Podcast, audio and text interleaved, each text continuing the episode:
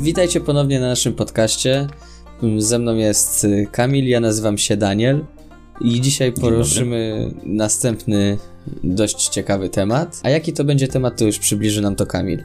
Porozmawiamy o owocach, ale takich trochę innych, bo palonych. Choć mówimy ziarno kawy, tak naprawdę są to jagody, więc kawa to pyszny owoc. Pamiętajcie, że zaleca się minimum 5 porcji warzyw i owoców dziennie, dlatego pijcie więcej niż jedną kawę dziennie. Z kawą kojarzy się pewien styl życia, towarzyszy spotkaniom przy filiżance. Kawa to element kultury, sposób na spędzenie wolnego czasu. Lubisz kawę? Lubię. Każdy dzień właściwie zaczynam od kawy.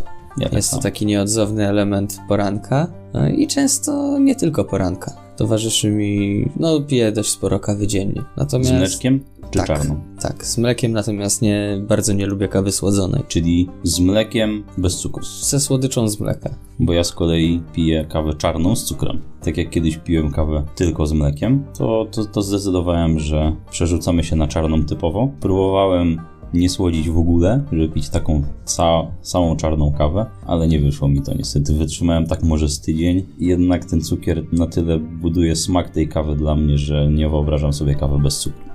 Kawa też musi dawać, jakby samo picie kawy ma, ma dawać bardzo dużo przyjemności, tak? Jakby po to pijemy tą kawę. Nie tylko po to, żeby nas rozbudziła, ale również yy, dla jakby właśnie wszelkich takich przyjemności smakowych. Natomiast zanim dojdziemy już w ogóle do smaku kawy, właściwie naparu, czyli jednego sposobu używania kawy, zanim dojdziemy właśnie do tematów profili smakowych kawy i do naparu, który jest właściwie e, głównym sposobem spożycia kawy, to powiedzmy może coś trochę o historii samej kawy. Słyszałem, że jest podobna jakaś legenda odnośnie znalezienia kawy. Dokładnie. Dzieci i młodzież lubią legendy. Około 900 lat przed naszą erą etiopski pasterz zobaczył, że jego kozy się dziwnie zachowują. Zaczęły klaskać kopytami. Co się okazało? Najadły się nasion kawy. Zdziwiony, sam spróbował, poczuł się ożywiony, poczuł się rozbudzony. Sam zaczął klaskać. Też Kopytami. zaczął klaskać ko- kopyta, racicami. Pochwalił się tą wiadomością innym pasterzom. Tak człowiek odkrył kawę. To jest ta legenda o kawie. Ma ona formę jedzenia zwykłych nasion kawy, tak? A pierwsi zaparzyli ją mnisi, którzy też poczuli się oży ożywieni, pobudzeni i zobaczyli inne właściwości Niż klaskanie niż, kopytami. niż klaskanie kopytami. Co może trochę od legend przejdę do, do prawdziwej historii. Kawa wywodzi się ogólnie z Afryki, dokładnie z Etiopii, z tamtych okolic. Czyli tak jak w legendzie. Czyli tak jak w legendzie.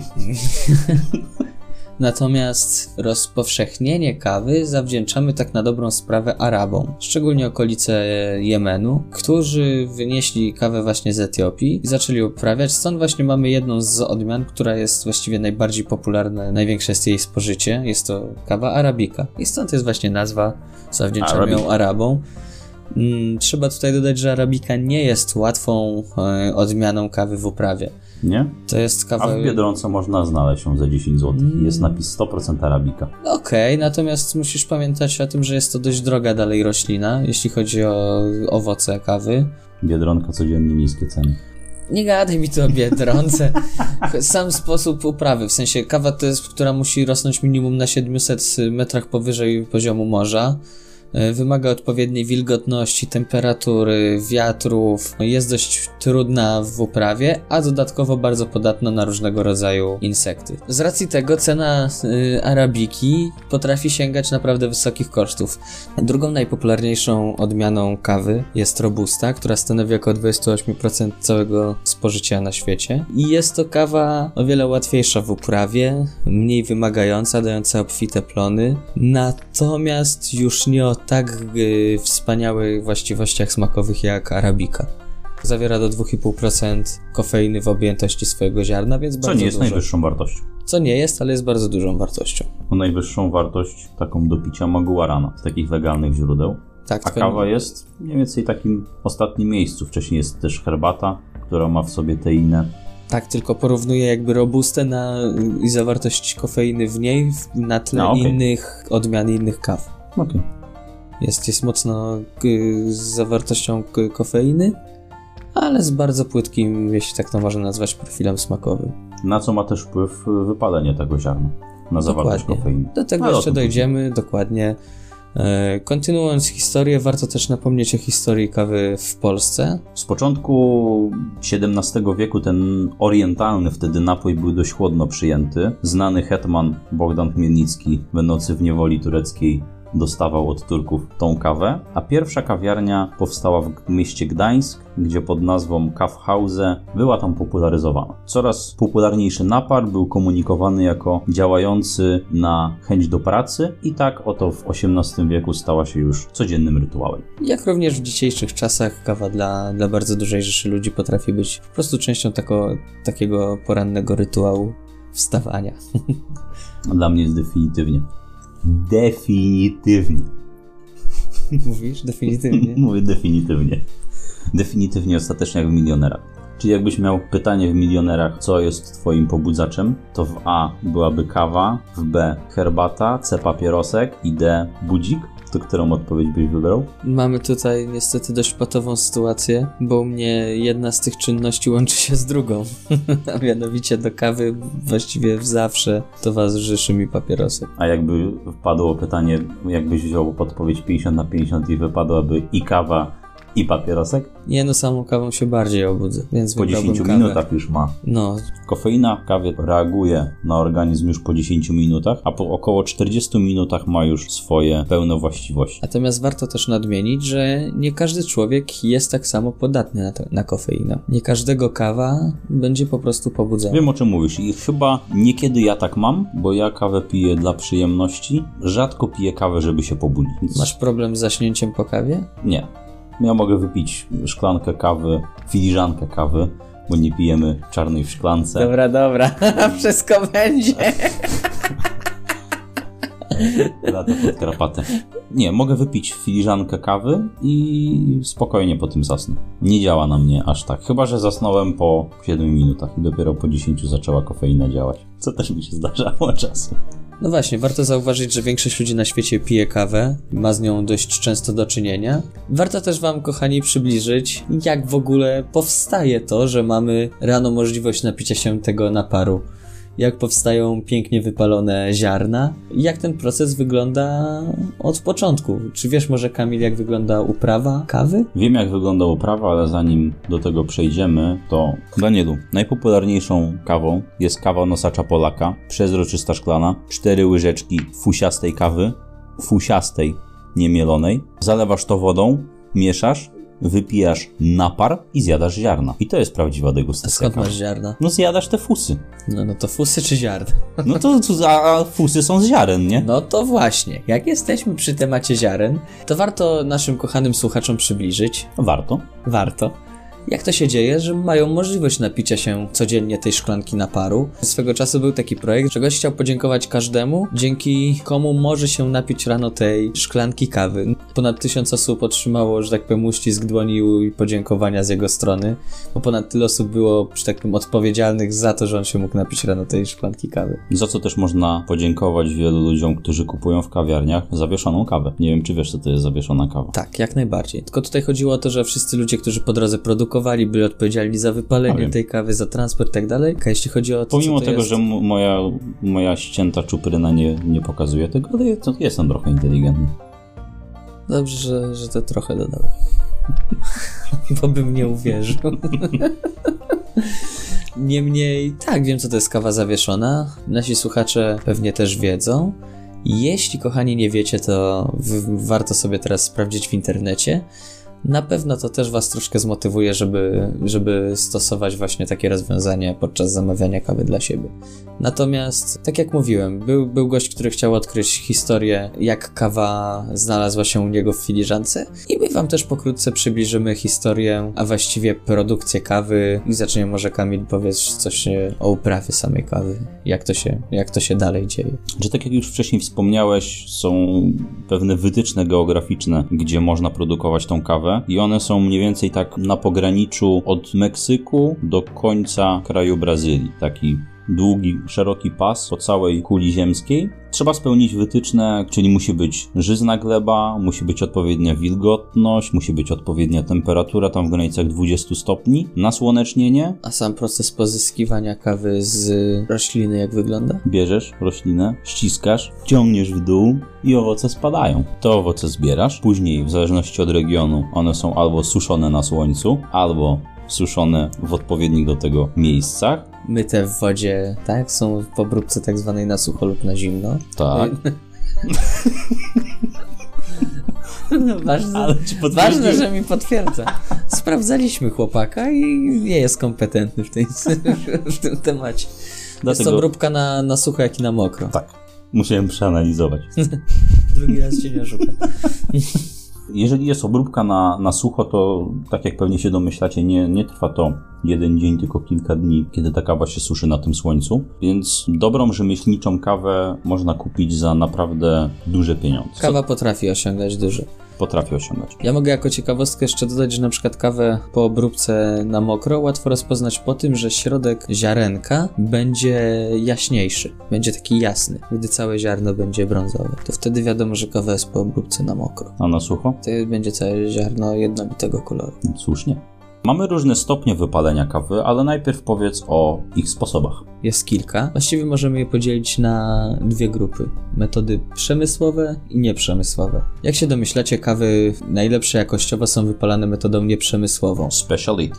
Tak, dokładnie, kawy tak zwane speciality. Metoda przemysłowa jest bardzo prosta, jest to wielki bęben, do którego wrzucamy kilka ton kawy naraz. Przez okres kilka minut pod odpowiednim jakby ciśnieniem i temperaturą ta kawa jest prażona. Jak w kolekturze lot. Dokładnie tak. I naraz jest później wysypywane. Jeśli chodzi o metody nieprzemysłowe, stosuje się na przykład piece bębnowe. W metodach przemysłowych nie chodzi o ilość wypalanej kawy, a o jej jakość. Dlatego zazwyczaj wypala się naraz 20, 15 albo nawet i mniejsze ilości kawy. Tylko po to, oczywiście robi się to pod na, nadzorem jakby mistrza, który, który nadzoruje cały czas proces wypalania kawy.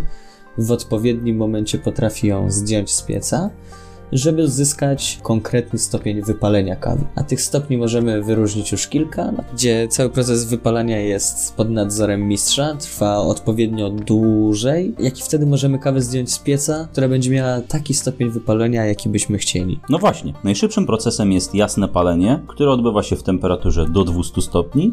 Ziarna wtedy mają jasną barwę i zachowują kwaskowatość, ale też i dużą zawartość kofeiny. Jak i dość bogaty profil smakowy. Następnym stopniem wypalenia jest średnie, gdzie odbywa się to w temperaturze 210-220 stopni. Wtedy spada zawartość kofeiny, ale rosną troszeczkę inne walory, o których zaraz powiemy. Najdłuższym procesem jest palenie ciemne, gdzie odbywa się w temperaturze 225-250 stopni. Uzyskujemy wtedy ziarno o kolorze bardzo ciemnobrązowym, z dużą goryczką i o oleistej barwie. Dokładnie tak. Często też można zauważyć na takiej kawie nalot takiego jakby olejku. Są to olejki eteryczne, które się wytrąciły podczas właśnie wypalania. Wtedy wiemy, że ta kawa jest wypalona na kolor ciemny. Teoretycznie najlepiej według mnie pić kawę o wypaleniu średnio, średnio ciemnym maksymalnie. Należy pamiętać, że wraz ze stopniem wypalenia będziemy tracić na profilu smakowym i na zawartości kofeiny, natomiast będziemy również tracili kwasowość w kawie. To, o czym mówisz, kawa średnio palona jest myślę najbardziej takim zbilansowanym ziarnem, Jeśli chodzi możemy... o odczucia smakowe na pewno. Natomiast sam, sam stopień wypalenia nie wpływa na,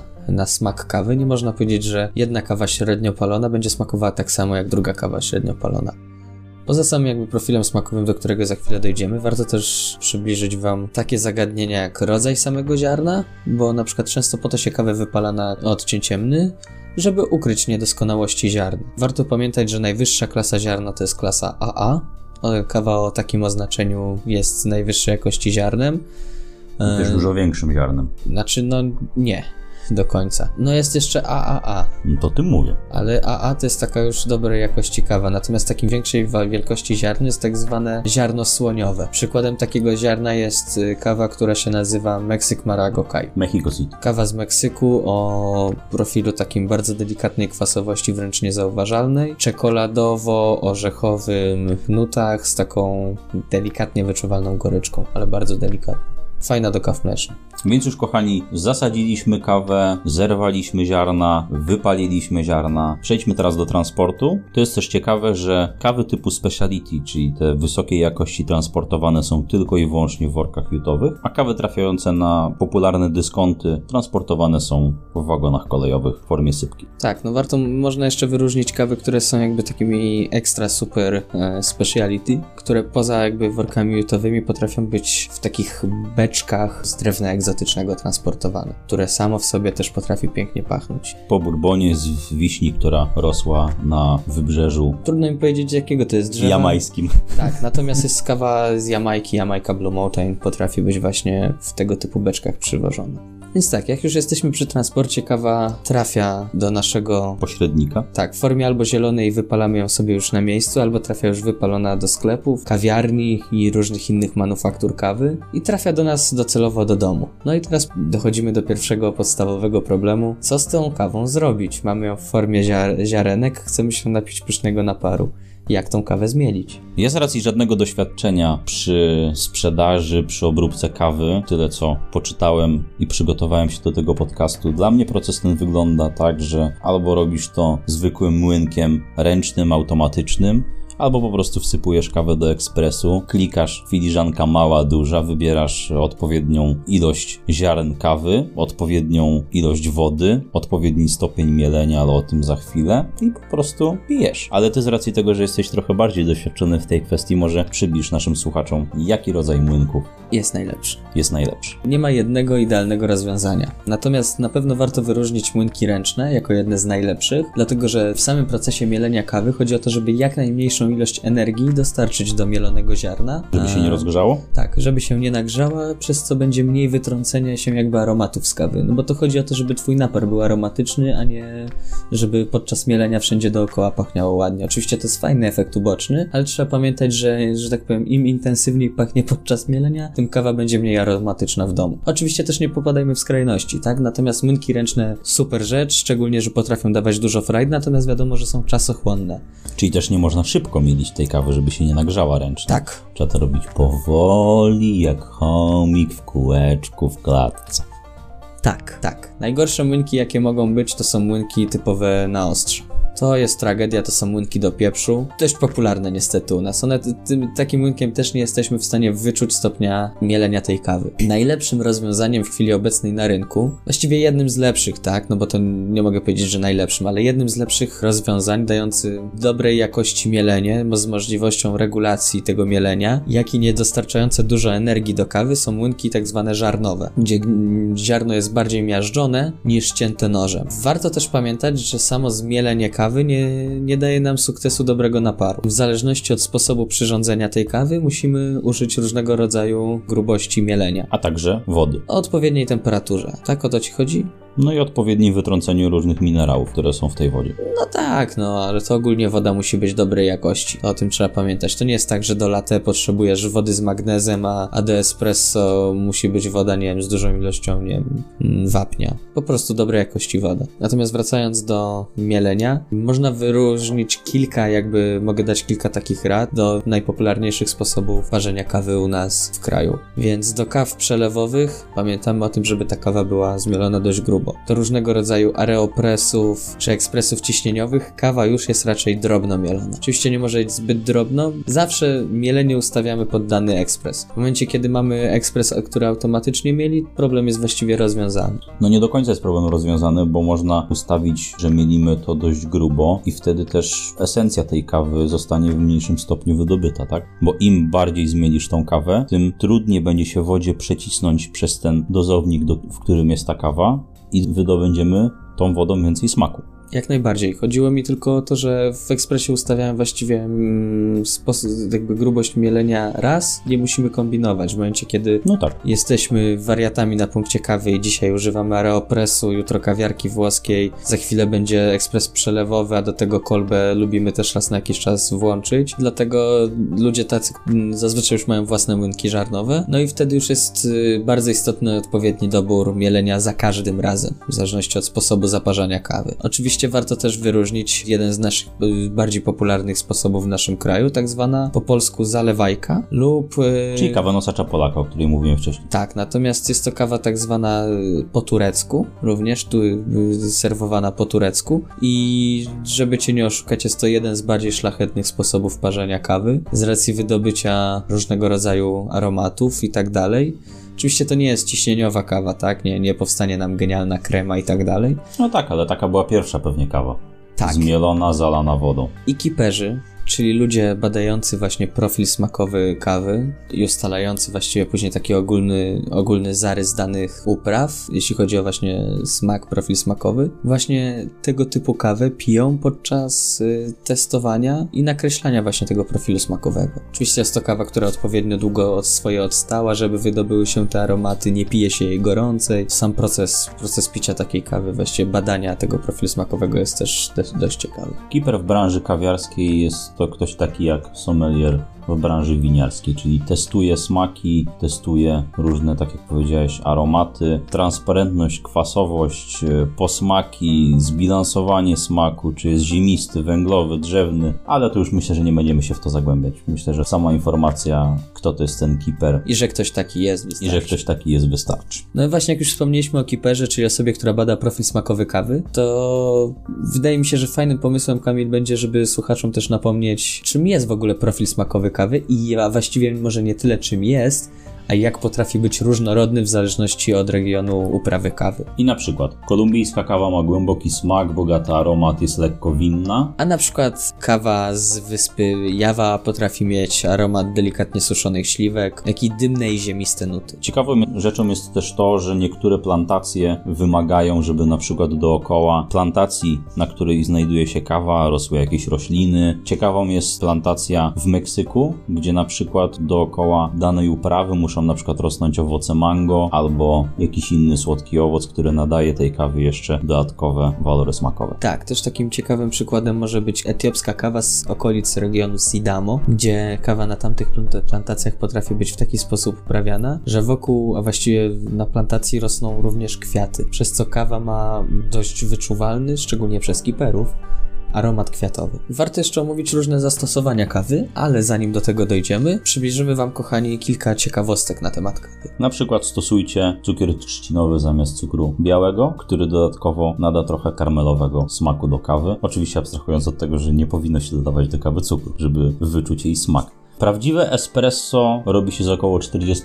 ziarenek kawy, a jeżeli ktoś lubi siekierę, to polecamy Dead Eye, czyli napar z trzech espresso. Czyli takie espresso plus ristretto. Też fajną historią odnośnie, właściwie ciekawostką odnośnie kawy będzie e, skąd się wzięła kawa americana. Wzięła się stąd, że mieliśmy espresso, Amerykanie będąc we Włoszech nie, nie smakowało im espresso i dodali do niej trochę gorącej wody i tak powstała kawa americana. Inną ciekawą rzeczą odnośnie kawy są jej różne, najbardziej ekskluzywne odmiany. Na pewno każdy z Was słyszał o kawie właśnie, o której wcześniej wspomnieliśmy, Jamaica Blue Mountain, jak i takim numerem jeden, jeśli chodzi o cenę, jest kawa kopiluwak, której nieodłącznym elementem jest pewne zwierzę, a mianowicie łaskun. Kawa zostaje zjedzona przez te zwierzątka, nadtrawiona poprzez kwasy żołądkowe, jak i później wydalona i w ten sposób jest zbierana. Właściwości takiej kawy odróżniające od innych jest na przykład to, że jest właściwie to kawa pozbawiona kwasowości. Jest to bardzo delikatny, taki właściwie jedwabny napar. Myślę, że nie powinno smakować dość dobrze. Czytałem wiele opinii na temat tej kawy, że nie jest w niej nic specjalnego. Ale na pewno to zwierzątko śmieje się, jak Powiem ci ludzie tak. Jamaica Blue Mountain według mnie jest o wiele lepszą kawą w smaku. Ale to są kwestie gustu. Wydaje mi się, że tu sam proces pozyskania przez to, że jest taki dość ekscentryczny, Myślę, że na pewno to robi dużą robotę. robi, robi cenę. Jest to kawa, która bagatela potrafi ponad 4000 zł za kilogram kosztować. Grubo ponad 4.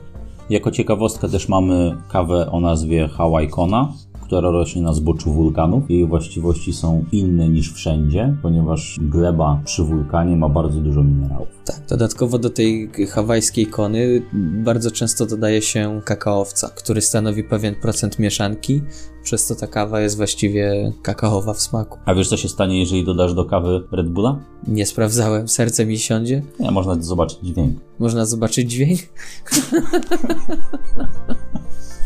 Niestety my jako Polacy nie jesteśmy w, nawet w top 25 krajów pod kątem spożycia, a królują tu o dziwo Finowie którzy spożywają tej kawy około 12 kg i ogólnie cała Skandynawia zajmuje podium, cała trójka, czyli Finlandia, Norwegia i Islandia jest zajęta przez Kawosz. Kawosz. Ja tylko tak, żeby usprawiedliwić trochę nasz kraj, muszę powiedzieć, że przedwojenna Polska bardzo mocno stała za kawą. Mieliśmy bardzo dużo palarni, byliśmy znani z wypalania kawy i potrafiliśmy robić dobrą kawę. Dzisiaj ten proces zaniknął, natomiast właśnie też miałem okazję pracować w jednej z manufaktur takiej kawy. Dalej jest dość sporo na pewno w Warszawie wypalarni kawy. e, Rzemieślniczych. Rzemieślniczych, tak. I ludzi, którzy dalej robią to z pasją i, i w pełni jest zaangażowani. Jako ciekawostkę też dodam, że krytyczny poziom kofeiny w organizmie następuje po wypiciu około 100 filiżanek kawy. A wracając jeszcze do historii, to ciekawym przykładem był Ludwig van Beethoven, który był wielkim kawoszem i odliczał ziarenka kawy i każda jego kawa była z takiej samej ilości ziarenek i pił tylko tą kawę, którą sam zaparzył, nie pił żadnej innej kawy.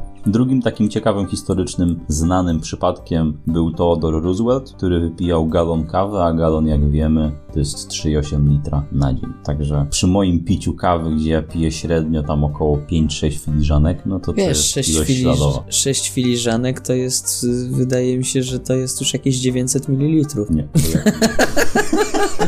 Nie i chuj, nie piję tyle. Nie no, ile kawa z filiżanka ma? 100 ml ja w więcej? pracy mam zrobioną tak kawę, mam swój, swój ulubiony profil, mam na najmocniejszym ziarnie 110 ml, czyli to jest około lekko ponad pół litra. Czyli 110 ml.